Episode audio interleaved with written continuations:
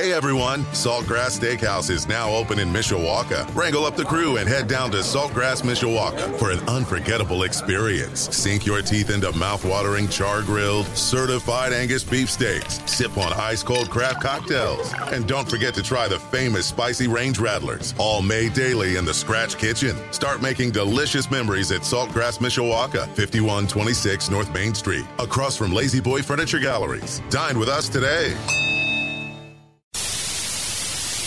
We interrupt our program to bring you this important message. This is Leprechaun Lunch with Sean Stires and Jim Irizarry on Sports Radio 960 AM WSBT.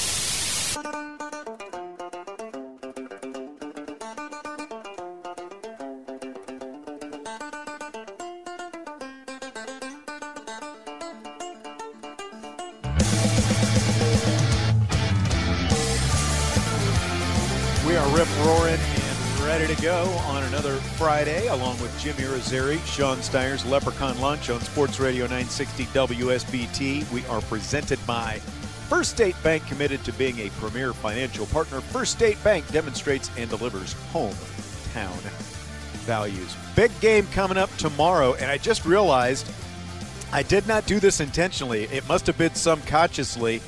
I've got my red WKRP in Cincinnati T-shirt on Oh. today, so not that it matters. It's radio, but I Right. just literally thought about this right as we were coming on air. How are you today, Jim? I'm good. That actually got me thinking about a shirt that I have. I haven't worn it in a while, but uh, the heavy metal band that went through WKRP in Cincinnati. Yeah, I have a shirt for that for that fictional band. So is that the one that uh, like tore the tore everything apart and all that kind of stuff? Like, they show up in suits and then proceed to tear everything apart. Right. They So- like the older people, like you know, Mr. Carlson was very impressed because they look so nice in their suits. Exactly. Yeah. so, good stuff. Good stuff. I don't remember the name of that band. I wish I could. Ah, I've, it- I've got the DVDs somewhere. yeah. It, so. it's it's something death. I think.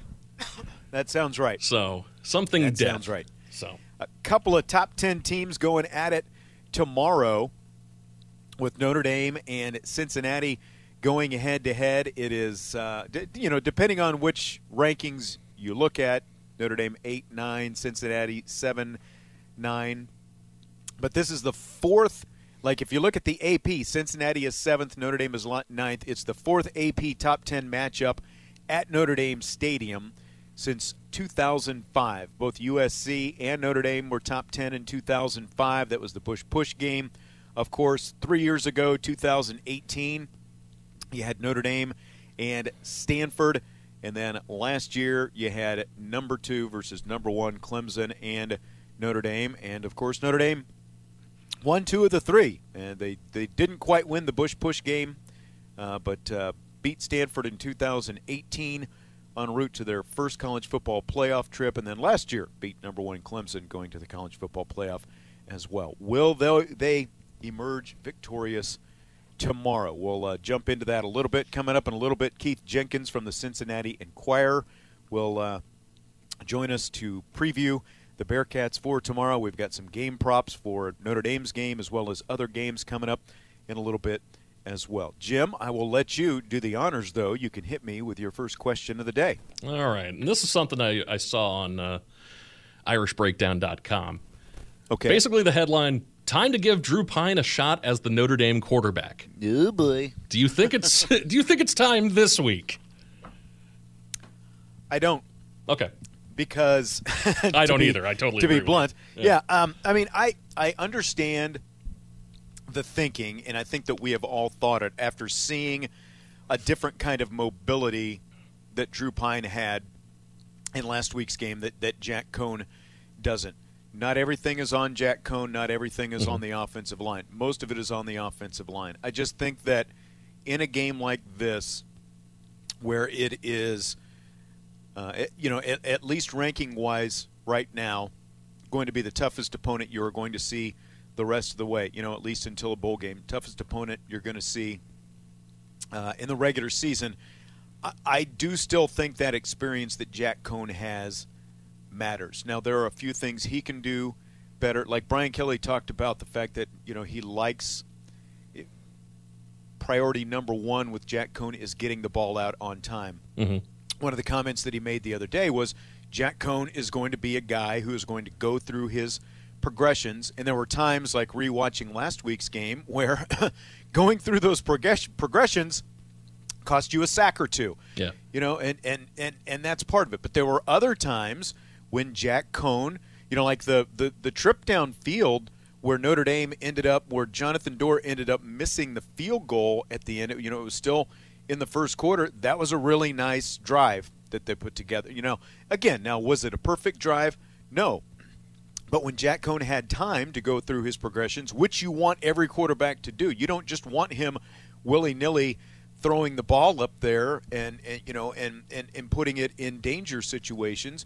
You want a quarterback to go hit, through his progressions, find the open man, make the proper throws. And, Jack Coan did did that on that drive in particular. Now there were other drives as well, but like that drive ended up stalling out inside the 15 yard line because it was pass, pass, pass, get the ball downfield. Now we're in the red zone, and then they run the ball twice, Right. and did did nothing with the run game, which was completely baffling after seeing them move the ball down there. So the the long and the short, you know, I I understand that Drew Pyne has a little bit more mobility.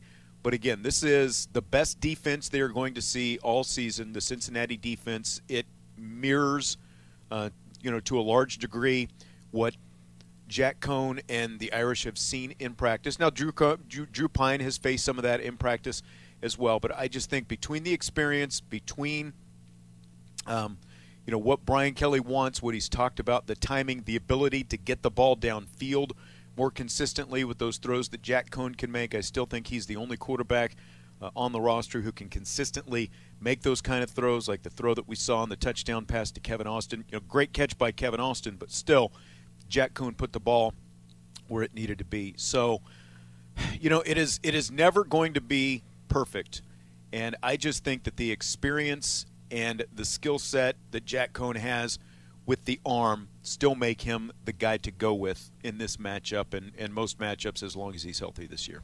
Yeah, I agree with you. I he hasn't done anything that makes you want to say he's got to get out of there. Right. You know, Right. He, like he's he's been playing fine. He's he's been playing better than I think a lot of people thought he was going to play. Yeah. So you know, I for him to to lose it on an injury, you know, a minor injury at that, you know, would kind of be well crap, really. Right. And now you can make the argument, and it's a it's a completely fair argument. Since the opening game, and I talked about this on uh, Budweiser's weekday sports beat last night. Since the opening game of the season, when he completed 74% of his passes for a career high 366, he has declined. Like his mm-hmm. his numbers, his completion percentage have been in the 50s ever since then. And last week, ended up being his worst start. But you can also argue that you know one that is obviously due in part to the to the issues with with pass protection and the offensive line in front of him, and two, Florida State went into that game with a different game plan to attack Notre Dame's offense than anyone else has had this year because. Once everyone else saw the issues with the offensive line, saw the fact that Notre Dame has no consistent running game, they've been attacking Notre Dame differently with a lot more pressures and you know all that different kind of stuff. So the the plan of attack in that game in in the in you know in the opener for Florida State for defenses has been different as well. So I, I think that that is a big factor. It's not just that Notre Dame's offensive line has those issues. It's that okay now defenses know all right they you know they're not going to run the ball that much. You know maybe they're going to hit a run here or there, but but defenses have been going after him differently. So that's also played into the fact that the completion percentage is different. And I just think that you know if you put Drew Pyne on the field, you, you know you might have a different result here there just because of the mobility and, and, and things like that. But I just I, I don't think it's going to look better. You know, th- there's not going to be enough more upside to that. I, I think Jack Coan is just the guy to go with. Now, kind of pulling off of that a little bit, do you see any possibility that all three guys get in? Well, I think the only way all three guys get in is if there's an injury, because Okay. you know, again, what what what Brian Kelly one of the comments that he made yesterday when when he was asked, you know, because he was he he was asked this week about does does your offensive lines, you know, kind of what we're talking about, does your offensive line situation precipitate the need to to have a guy like Drew Pyne with a little bit more ability? And then he was asked yesterday about, you know, ha- past experiences having two quarterbacks, like all the way back to his time in 2009 with Cincinnati with Collaros and Pike, and then in 2012 at Notre Dame with Tommy Rees and Everett Golson. And what Brian Kelly talked about is the difference in the skill set. Like, you know, does does bringing it does using this other guy? He's got to have a skill set that is, you know, noticeably different from the first guy. And essentially, you have even though Drew Pyne has a little bit more ability, more mobility, Jack Coan and Drew Pyne still have, by and large, very similar skill sets. They mm-hmm. are more pocket guys, whereas yeah. Tyler Buchner is the package guy because he can get out and he can run the ball and do those things. So it's it's really, yeah, Drew Pyne is a little bit more mobile than Jack Coan, but really, they're still going to be you know more traditional pocket drop back pro you know pro style quarterbacks, whereas Tyler Buchner is more dual threat. He's got the completely different skill set than the other two. So I think the only way that we see all three is if there's an injury, you know, if, if Jack Coan's injury or, you know, if there's another injury that would knock him out of the game, and then we see Drew Pyne. But otherwise, I think it it is is Jack Coan, and then we see packages with Tyler Buchner. And again, that's assuming Buchner is healthy enough to go two weeks after that hamstring injury against Purdue. All right. Question number two. Kurt Hinish going to be out for the second straight game uh, this week. The concussion that he got during the uh, during the Purdue game. Mm-hmm. How you know game plan wise, how much of a co- uh, cause for concern is that? Uh, you know what? I, I, don't think it would be. I would have thought it would be more of a concern last week against mm-hmm. Wisconsin because of the fact that they are so run heavy. That you know that is not Cincinnati. Now Jerome Ford is a nice running back, 300 yards He's averaging six yards a carry, and combine that with Desmond Ridder, you know, the, the quarterback, so that they've got you know a nice little kind of you know rushing attack. But at the same time, again, if it wasn't a problem last week against Cincinnati or uh, against Wisconsin, I don't see it being a big issue today against Cincinnati because tomorrow, uh, did I say today? Tomorrow against Cincinnati. tomorrow is more about you've got to contain Desmond Ridder. You still have to you still have to account for Jerome Ford, the, the running back, as part of the rushing attack, but it is more about you can't let Ridder beat you getting outside of the pocket. It is about containing him, finding a way to make him as un- uncomfortable as possible in the pocket. So I, I think that that uh, Lacey and, and Cross did a, a, really good job last week with what they brought them. Cross, uh, particularly. So I don't think that there is a huge concern about Hinish being out. I mean, you would still want him in there. But again, last week should have been more of a concern, but Notre Dame did such a great job just completely shutting down that Wisconsin rushing attack that I don't think it is nearly as big an issue this week as it seemed like it would have been last week against Wisconsin. All right. And then question number three. This is kind of a more of a fun question, really. Okay. Um, could Cincinnati in the very near future be home to two Heisman Trophy winners? Because you got the pro game. You know, Joe Burrow won the Heisman Trophy, and he's looking pretty good. You know, yeah. for yeah. Uh, for the Bengals. I mean, granted, I hadn't really played too many, but uh, and then you know Desmond Ridder, he's you know among those guys who's being talked about for it still. No, that's right, and I mean, um, I, am going to say no. I, I, I'm obviously if Desmond Ridder has a big game tomorrow then that vaults him. And I mean, I'm talking about a big game, and that includes winning, obviously. Then that vaults him into the Heisman Trophy conversation because Cincinnati, if they win tomorrow, they're not going to have any problems the rest of the way. Mm-hmm. I mean, if you look at, at the Heisman odds right now, it's not a lot of names that you know, and even Desmond Ridder has better odds right now than Spencer Rattler. Like I'm looking at FanDuel right now, and Desmond Ridder has the fourth best odds currently for the Heisman Trophy at plus 2,000 on FanDuel. Matt, FanDuel, Matt Corral, Bryce Young, JT Daniels, Ridder, and then Spencer Rattler whom Oklahoma fans, you know, were booing last week. So They're a I fickle the- bunch there. yeah, that's exactly right. The the biggest problem for Desmond Ridder to win this thing, one, he's got to have a huge game tomorrow, but two, there's no teeth in the schedule the rest of the way. They're not going to Right. get any national attention the rest of the of, of, of the way. Tomorrow is it for him.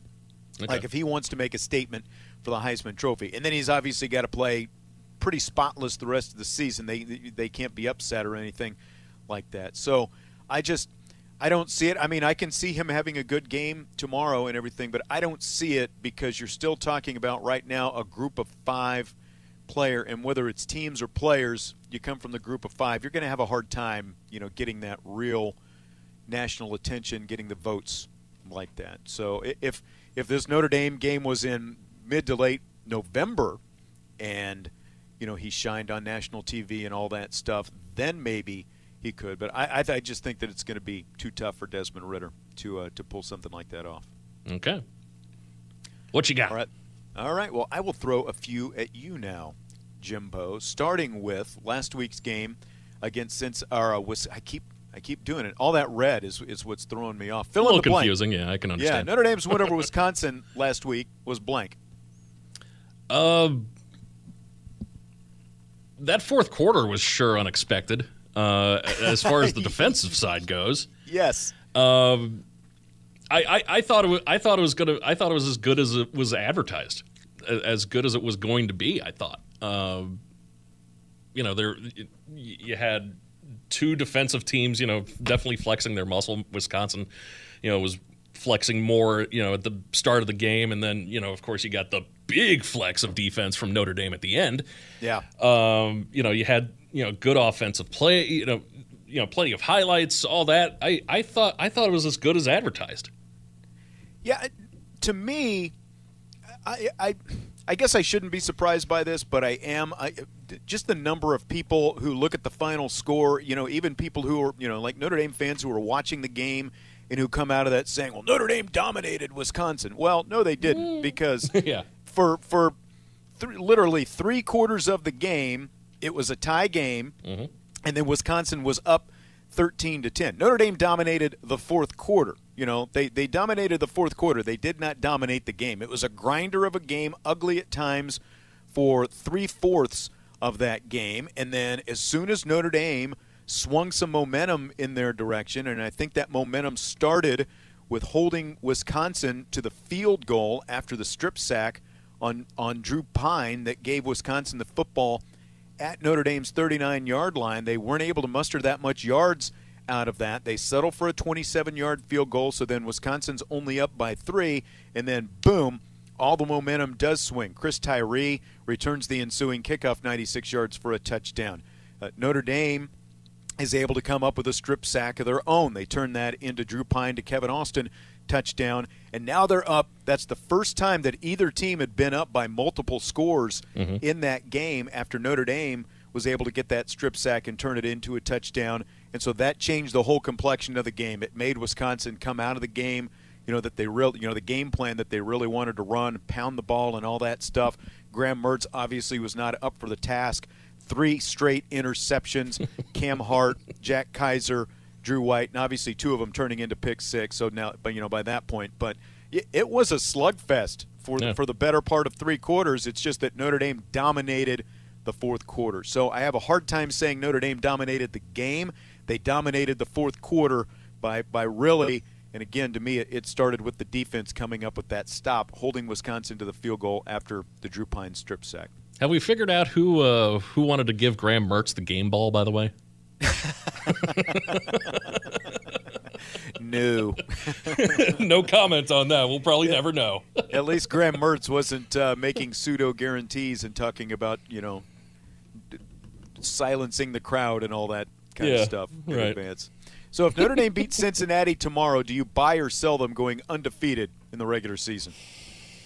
Uh, looking at their schedule, I mean, you got Cincinnati tomorrow. The game next week against Virginia Tech, that's not a cakewalk. Still shapes up to be tough. That's yeah, right. That, that that's not a cakewalk. Uh, North Carolina's still good, although they lost Georgia Tech last week, and then of course you know Georgia Tech's on the schedule.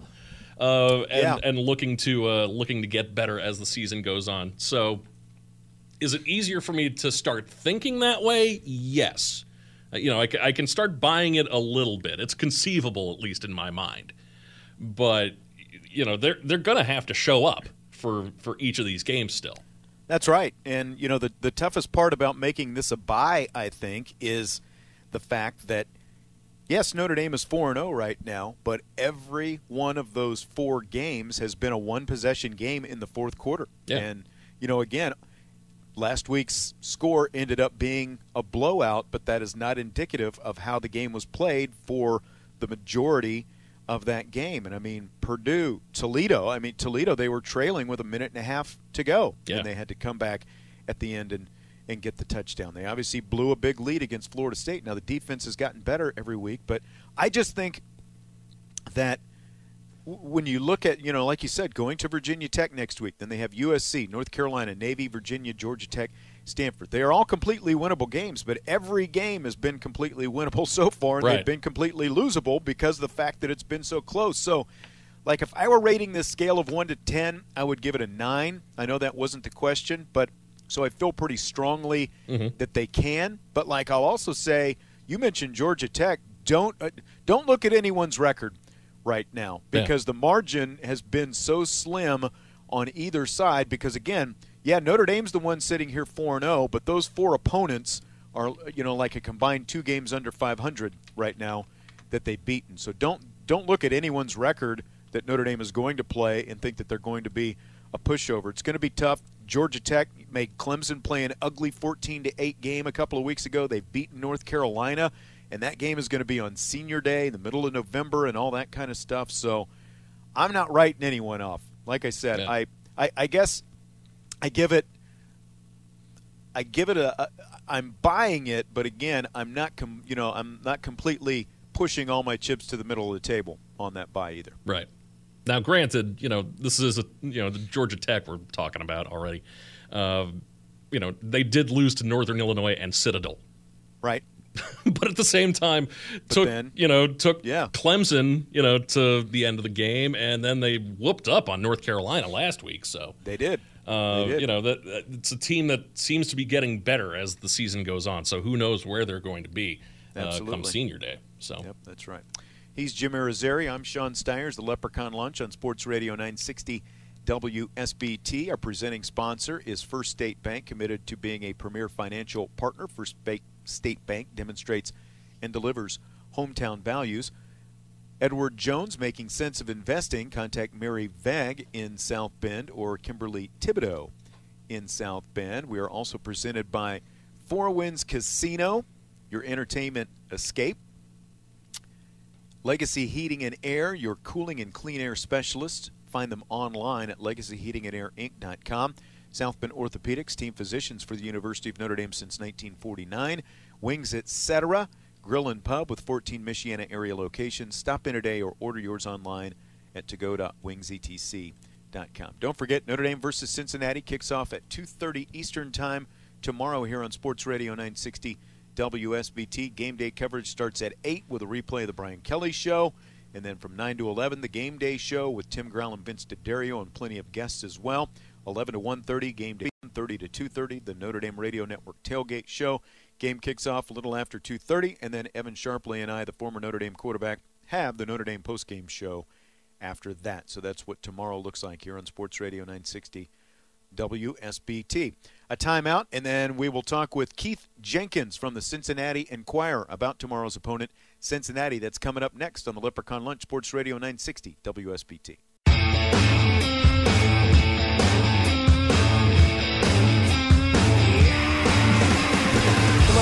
Lunch continues on Sports Radio 960 WSBT. Getting ready for Notre Dame versus Cincinnati tomorrow, and we are joined right now by Keith Jenkins, who covers the Cincinnati Bearcats for the Cincinnati Enquirer.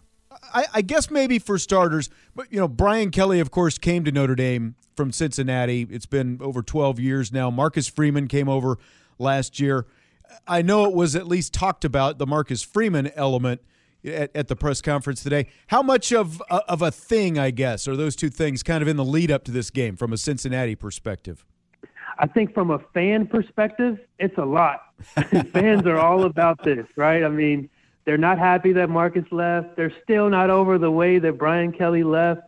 Um, and they're rooting for Cincinnati and Luke Fickell to to take this thing further than Brian Kelly ever did, and to show Marcus why he should have never left Cincinnati in the first place. Um, but internally, you know, it, it, it's just some noise that they have to block out. Look, I mean, you know, Luke talked about it today. A lot of the players on that defense, heck, 90% of them are there because of Marcus Freeman. Yeah. Many of those guys committed to Cincinnati because they built a relationship with Marcus. Um, and then he leaves, and some of them, not all of them, but some of them are still a little wounded by his, his departure and, and want to show him what he's missing out on and why he shouldn't have left. But I think all in all, you know, it's a lot of noise outside of the program that they'll have to just block out and play good football. Luke kept saying, look, by the time the ball's kicked and, and it goes up and it's and it's caught, all that stuff goes out of the window. It's it's time to play football. Sure. Um, so I think yeah, there's some noise, um, and, and with the added emotion and the added storylines there, that's going to add to this thing. But all in all, man, I, I just think it's it's just one other thing that these guys and, and Luke Fickell have to just block out before Saturday. Well, and you know, I watched some of that press conference today, and and Marcus Freeman did come up with with uh, Luke Fickell, and he basically said, you know, there's there's not going to be any real niceties, you know, between him and Freeman Sure. before the game. I, I didn't get the feeling there was there was really any hard feelings, though. Is that kind of the vibe you get, you know, as far as the head coach and, and Freeman are concerned? No doubt, no doubt. I mean, Luke is is uh he's a football guy. He's a man's man. Um, and I'm what I mean by that is he's just here to play a football game. You know, all that extra stuff. Like I'm just here to bring my guys. You bring your guys. We'll line them up and make the best man win. He's not getting caught up in the relationships and the history and all that good stuff. Um, Marcus is a, like a son to him. I mean, they've known each other since Marcus was 15 years old. Of course, he, we, you know, everyone knows the story. He recruited him Right. to Ohio State. You know, played for him. Marcus was great under him. Then later became his defensive coordinator, the only defensive coordinator he's had at Cincinnati um, before leaving. So, you look, I, you know, he he. I asked him. I said, "Are you guys going to go out to dinner at one point and and, and kind of, you know, just have some jokes before the game?" He's like, "Nuh-uh, uh-uh, we're not doing any of that." He's like, "I don't understand when I watch the NFL guys and see them exchanging jerseys and taking pictures after games. None of that stuff makes sense to me. Like I'm maybe I'm just he said to blame it on his upbringing. so you don't expect to see any, you know, kumbaya moments and all that stuff. It's not cuz he not cuz he has any um ill will or anything towards Marcus. It's just and from his perspective, they'll get to that stuff in the off season. Right now, both teams, both coaches have a lot to play for and a lot to be focused on. And all those relationships and friendships and all that stuff can wait until this thing is over. Yeah, absolutely. Well, and you know, with Freeman in mind, there's always that question: Does either side have any advantage to this? The coaches always just you know downplay it. What what, what do you think? Is there any advantage to either side from the Freeman connection? Yeah, I mean, it, it's hard to say because you could say that, look, Marcus knows Desmond Ridder extremely well. He knows his strengths and his weaknesses. He can figure out, you know, how to confuse him and how to attack him and this and that. But look, Cincinnati knows all his tricks too, right? So Yeah. it's going to be an interesting, you know, tug of war on it's on Saturday to see who can really fare find the true advantage. And then look, like Mike Tressel is the DC here now, but they all come from the same coaching tree. They all come from that Tressel tree where they run similar things and they have similar coverages and similar stunts and blitz packages and all that good stuff. So I think defensively, I don't think either team is going to do anything to surprise each other. It's just going to be a matter of who can execute better, um, you know, who can win their one-on-one matchups, who can not turn over the football. We saw Notre Dame last week; they were very opportunistic. Cincinnati has been that for the past three, four seasons. So who can create those turnovers? You know, who will be Notre Dame's quarterback? um, Yeah, you know, so it- exactly. it, it, it, will be it'll be interesting. I- But uh, and then you got to think too from the offensive perspective. Mike Denbrock is the OC at Cincinnati. Where did he come from? Notre Dame. Right. Um, one of the top receivers at Cincinnati? Michael Young Jr. Where did he come from? Notre Dame. So there's so many, you know, storylines and, and interesting twists and turns of this game. But I think all in all, it's going to come down to who can execute better and who can hold on to the football. It is. It's deep, deep connections in this game, and, and I was actually just sitting down and, and, listing them all today, and I was like, man, there are there are a lot in this game. Keith Jenkins from the Cincinnati Enquirer covers the Bearcats, and, and just real quick on on Mike Tressel, you mentioned him. He came over from Michigan State to replace Freeman. They're only allowing 15 points a game so far. It, it sounds like maybe the biggest difference in philosophy. Like we found out pretty quickly how ag- aggressive Freeman is. It, it, sounds like maybe Tressel not quite as aggressive. Is that kind of how you would, you know, kind of uh, characterize it? Yeah, I think that's fair. Uh, when you watch them, it's a little different. Um, the players have said that Tressel likes to focus more on pre-snap. You know, pre-snap, making sure their minds and they know exactly what they're looking at before the snap of the ball. Whereas Freeman likes to focus on the the between the snap and the post-snap diagnosis and things of that nature. Um, but they're very, very similar. I mean, they're, maybe their coaching styles are a little different, but as far as what they're teaching, um, are, are very similar. And look, man, I mean, this Cincinnati team, you know, Tressel Tressel inherited, I don't know, five graduate guys and and those super seniors, and he's got two all conference corners and the same linebackers and the all conference defensive end and so he didn't do, he's not doing a great deal of different things that Freeman did because look, if they're all the same pieces, let's just keep it rolling. Sure. We'll figure out maybe some newer things once these guys leave.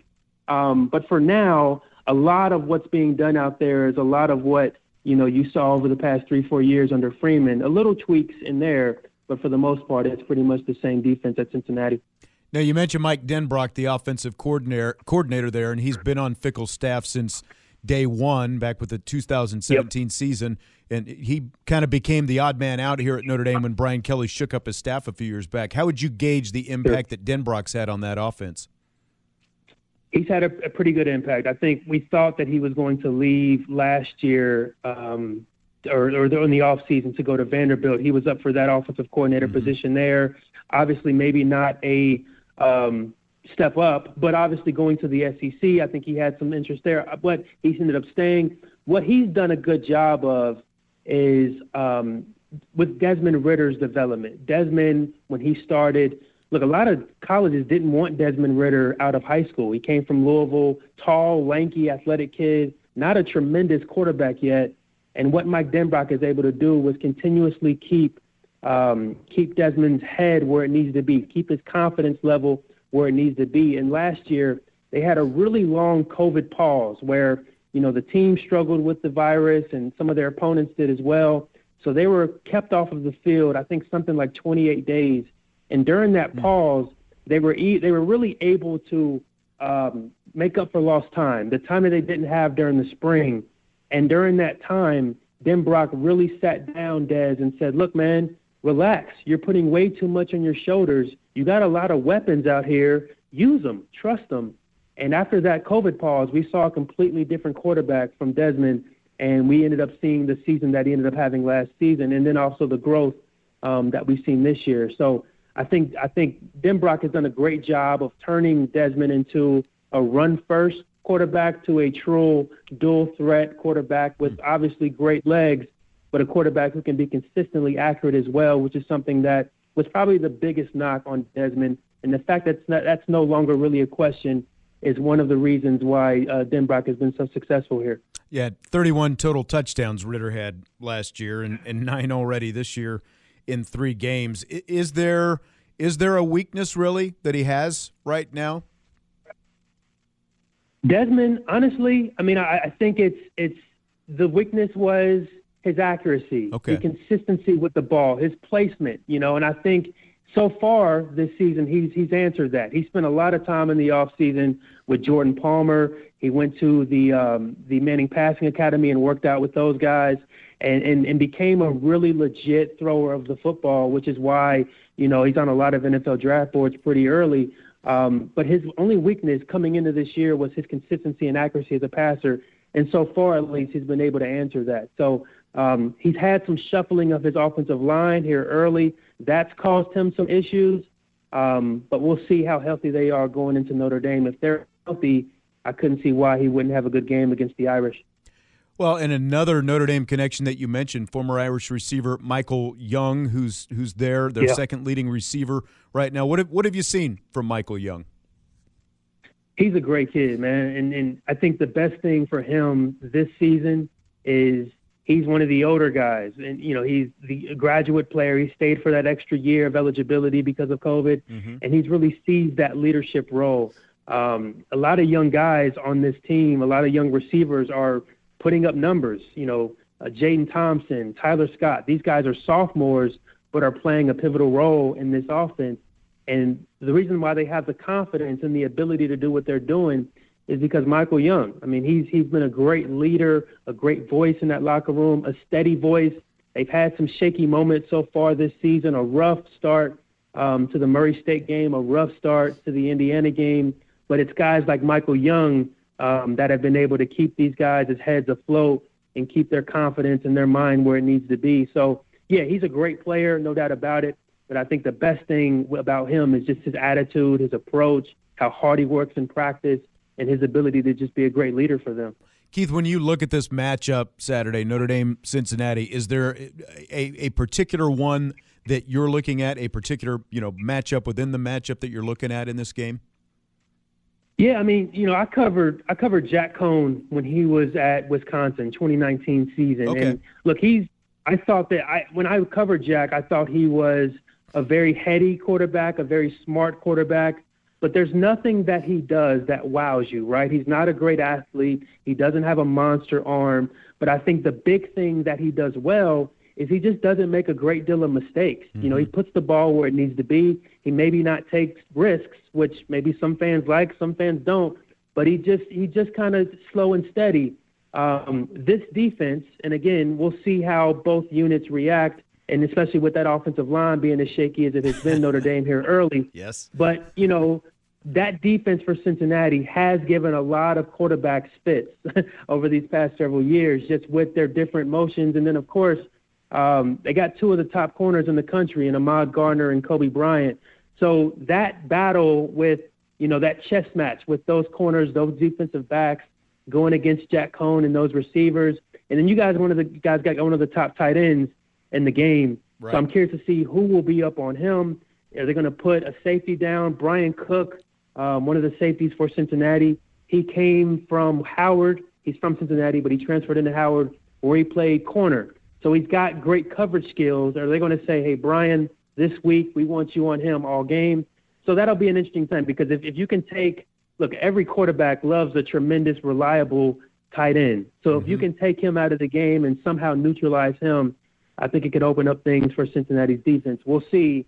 It's going to be a great matchup. I'm looking forward to it. No, absolutely. I, I wanted to ask you real quick before I, we wrap up about Sure. Luke Fickell because he's become obviously a hot commodity. He was mentioned at USC. He's got the connection to the AD there and and all that. Do you think it's a foregone conclusion that Fickell moves on, or could this pending Big Twelve affiliation you know, could that be enough to keep him around? What do you think? I don't think it's a foregone conclusion. Okay. Um, it, it's it's it's interesting to to let fans into the type of guy that he is. Um, he's a he's a 100% family man, right? Family means everything to him. It's it's a part of the program that he's built here. He's got six kids, he and his wife, and what they've been able to do, and why Cincinnati has been so successful, is instead of instead of you know selling the facilities and instead of selling the this and that and that, he's just made a focus on building a quality family atmosphere and selling the people that he has on his staff. One of those people were Marcus Freeman. If you've met Marcus, he's a great guy. He's a legit, genuine person. What he tells you is what it is, and that's a lot of the people that are is, that are around Fickell, um, and that who Fickell is. So he's been able to build something here from the ground up. When he got this program, it was not in good shape. Tuberville did not leave the the covered uh, stuff, if you will. Right. So he really had to build this thing, and the fact that he's been able to build it into what it is now is really something that makes him proud. And to see how it continues to grow, and there's still room with this Big 12 move. So he makes good money. He's the second highest paid coach in the group of five behind Dana Holgorsen. When they get to the Big 12 and they figure out the finances of that, that money is only going to increase. He's not a West Side guy. He's a guy in Ohio, born and raised. He's been beating these recruiting trails all of his life. So I, I don't think that the West Side of the country is something that that that intrigues him, and not only him but his wife, because Amy has a big say in what in what he ends up doing. Um, but I think I think there are two jobs, two two, and there's maybe some others, but there are two obvious jobs that are on his list. His alma mater, Ohio State. He'd love to get another crack at that. And then the other one is Notre Dame. Sure. You know, I think he loves that and the possibility. I don't think Brian Kelly's going anywhere anytime soon. But I think those are the two jobs that intrigue him. Maybe there are some others out there, but he's already turned out several Power Five schools.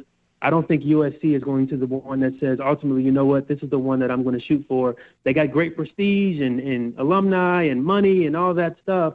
But as a guy who's born and raised here in the Midwest, I think if he's going to leave this program, it would have to be somewhere that's rooted here in the Midwest. And I just don't see USC being that fit that everyone kind of seems to think that it is.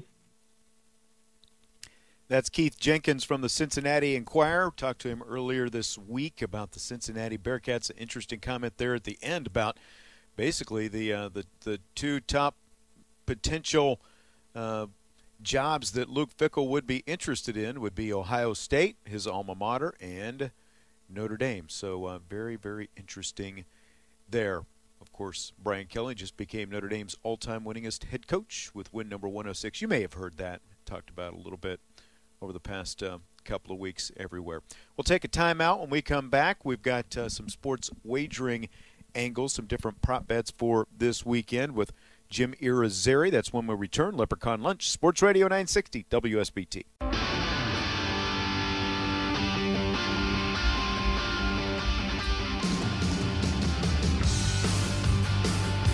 Leprechaun Lunch on Sports Radio 960 AM, WSBT, along with Jim Irizarry, Sean Stires. Notre Dame and Cincinnati kicks off tomorrow at 2.30 here on Sports Radio 960 AM, WSBT. I'm having some computer issues. That's kind of been the theme of the last couple of days. What uh, what do you have for us as far as props, Jim? What's what's going on this weekend? Wait a minute, computer problems? He, I know. Here, the last. okay. Seriously. Uh, anyway, anywho. Uh, never, never happens. Right. Notre Dame getting points at home. Yeah. Which is which is interesting. Uh, still, right now, it's just a point and a half. Uh, that had opened up at three points, so it's been you know chipping away yeah. all week this week, especially. Uh, it's kind of flirting back and forth between uh, one point and a point and a half. So, uh, depending on where you go, you might yeah. get a different number as far as that goes. But you know, like I like I always like to think that's pretty close to pick'em territory, if you exactly. ask me. So exactly, and that's that's that's basically you know, once you get under three points, that's that's yeah. basically what it is anyway. You know, and you know, again, I, have seen some fans. Well, or you know, are you feeling a lot better about that? You know, being an underdog at home after the way, you know, that they you know they more than covered against Wisconsin last week, and you know, again, it's mm-hmm. like if the, the game the game easily could have broken in a different direction in the fourth quarter. I, I can't put much stock in in that margin of victory last week because it's and I said this earlier this week that game, not this season, but that game reminded me of Tyrone Willingham 2002 Irish. It was all about the defense doing all the work okay. and the offense was just kind of along for the ride. You know, so it's it's hard because you're going to see a much better defense, a very similar defense on the other side, and probably the best quarterback you're going to be all season. So that is a line that right now I don't like. You know, like even if it was Notre Dame favored by two, you know, mm-hmm. Cincinnati, whatever. Right. I, I just I don't I don't like I don't like lines that close. Yeah. So. Yeah, I, I, tend to stay away from those as well. I yeah. you know, like a little bit more than typically, you know, above three, I'm good yeah. with. So, yep. yeah. Uh, the over under points total set at 50 and a half. 50 and a half. That's an interesting one. It has gone down from 51. Yeah, again, you know, And there are some places too that have it as low as 47 and a half. Yeah, like you take out. I think I would go under 50 and a half because, like, if if I'm going to look at last week and I'm going to look at the way most of Notre Dame's games have played out so far this season, you know, because again, I don't feel like like Purdue 27 to 13. Now, I think that Cincinnati has a better offense, but Notre Dame has a really good defense, and that's just the chess match and how this because of the familiarity on both sides how this is going to play out. I think it's going to be under. I think points are going to be at a premium tomorrow because of the two defenses. Getting back a quick sec to the spread too. The uh, the Irish five and one against the spread in their last six home underdog situations. So something else to uh, consider as well. Some props for you too. Uh, of course, you know there's who wins. Yeah. But uh, how many points will they combine for? Who throws for more yards in uh, in the game, Coan or Ridder? I think Coan will. Okay. I think I think that Ridder will have more total yards, but I think Coan's going to have more passing yards. Okay. But you know what? You remember last week we were talking about Coan's over under for, for passing yards. It was set at like 225 and a half on FanDuel. And I'm like, that is a freaking lock, you know. Right. So I go over, and then what happens? Jack Coan gets knocked out of the game. And Horribly under. that. Yes, that's right. That's right. How many turnovers will uh, Notre Dame force versus Cincinnati? The uh, the number there is one and a half. Over or under?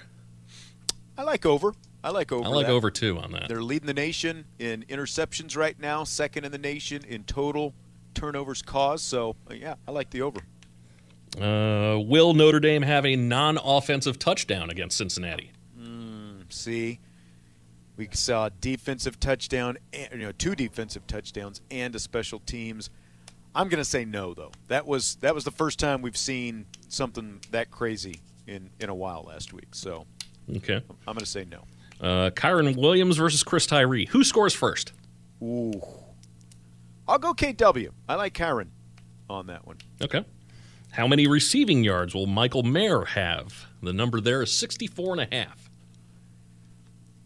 Maybe this is just because it's probably right around what he's averaging right now, but or maybe it's just because it's his number. The, the number 87 popped into my head right away. What's he averaging? he's averaging 66.8 per game. And what was the over what was the number again? 64 and a half. 64 and a half. So of course they're putting it right there. I'll say over. I think that Mayer will uh, will have he'll go over that. I like that. And then uh, will Kevin Austin score? Yes or no?